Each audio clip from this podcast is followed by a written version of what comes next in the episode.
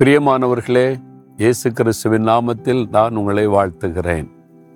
ஆண்டவர் இயேசு கிறிஸ்து இன்றைக்கும் உங்களோடு கூட பேசி உங்களை ஆசீர்வதிக்க விரும்பி இந்த நேரத்தில் உங்களை சந்தித்து கொண்டிருக்கிறார். ஆண்டவர் நம்ம கொடுக்கிற ஆசீர்வாதமும் பாதுகாப்பும் அவருடைய அன்பும் ரொம்ப ஆச்சரியமானவைகள். வேத புஸ்தகத்தில் அற்புதமான ஒரு வார்த்தை ஆண்டவர் சொல்லுகிறார். ஏசாயா 51ஆம் அதிகாரம் 16வது வசனத்தில், என் கரத்தின் நிழலினால் உன்னை மறைக்கிறேன் என்று ஆண்டு சொல்றார். கரத்தின் நிழலினால் உன்னை மறைக்கிறேன்.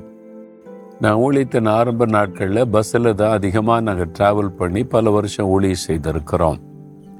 ஒரு முறை இந்த பஸ்ஸில் பிரயாணப்பட்டு கொண்டிருக்கும்போது ஒரு தாயினுடைய மடியில் ஒரு சின்ன குழந்தை, ரொம்ப பச்சிளம் குழந்தை, சில மாதங்களான குழந்தை, அந்த குழந்தைய தாய் மடியில் வச்சு அதை கொண்டு வர்றாங்க, பஸ்ஸில் பிரயாணப்படுறாங்க.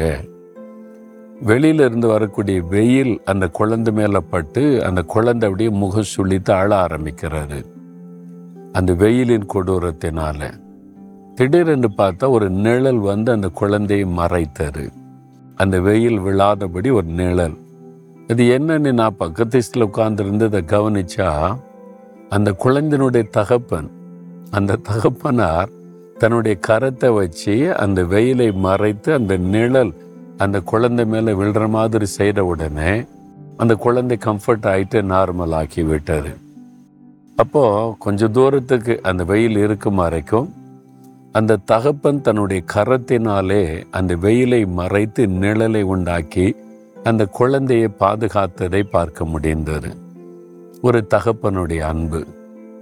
அதே மாதிரி தான் ஆண்டவர் சொல்லுகிறார், என் கரத்தின் நிழலினால் உன்னை நான் மறைக்கிறேன்.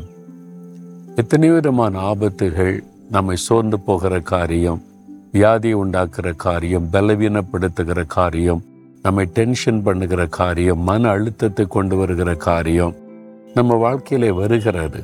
நம்மை டிஸ்டர்ப் பண்ணுகிறது, நம்மை சேதப்படுத்த நினைக்கிறது, நமக்குள்ளே ஒரு பாதிப்பை உண்டாக்க நினைக்கிறது.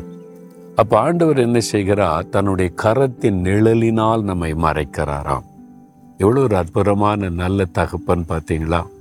அது எதுவும் நம்மை டிஸ்டர்ப் பண்ணாதபடி, நம்மை பாதிக்காதபடி, சேதப்படுத்தாதபடி தன்னுடைய கரத்தின் நிழலினால் மறைத்து பாதுகாக்கிறார். அதுதான் ஆண்டவர் சொல்றார், என் கரத்தின் நிழலினால் நான் உன்னை மறைத்து பாதுகாக்கிறேன் என்பதாய். அப்படி அற்புதமான ஒரு தகப்பன் இருக்கும்போது எதுக்கு சொன்ன போறீங்க? எதுக்கு கலங்குறீங்க? எதுக்கு பயப்படுறீங்க? இன்றைக்கு அவருடைய கரத்தின் நிழல் உங்கள் மேலே விழப்போகிறது. அவர் தன் கரத்தினால் உங்களை மறைத்து பாதுகாத்து நடத்த போகிறார். அந்த கரத்தை கொஞ்சம் கவனித்து பாருங்க, அதில் தழும்புகள் இருக்கிறது. அந்த கரத்தில் ஆணி பாய்ந்த தழும்புகள். அது உங்களுக்காக, எனக்காக. அந்த அந்த கரத்தை பார்க்கும்போதே எனக்காக காயப்பட்ட கரம், அந்த கரத்தினால் ஆண்டவர் என்னை மூடி என்னை மறைத்து தீமை என்னை தொடாதபடி பாதுகாக்கிறான்னு நினைக்கும் போதே சந்தோஷம். ஒரு நிமிடம் ஜெபிக்கலாம். ஆண்டவரே, அந்த கரத்தின் நிழலினால் என்னை மறைத்து பாதுகாக்கிறக்கா ஸ்தோத்திரம்னு சொல்லுங்க. தகப்பனே, உம்முடைய அன்பு எத்தனை பெரியதப்பா! உம்முடைய கரத்தின் நிழலினால் என்னை பாதுகாத்து தீங்கு அணுகாதபடி, துக்கப்படுத்தாதபடி, சோர்வை கொண்டு வராதபடி பாதுகாத்து நடத்துகிற அன்பிற்காக ஸ்தோத்திரம், ஸ்தோத்திரம், ஸ்தோத்திரம். இயேசுவின் நாமத்தில் ஜெபிக்கிறேன் பிதாவே. ஆமேன், ஆமேன்.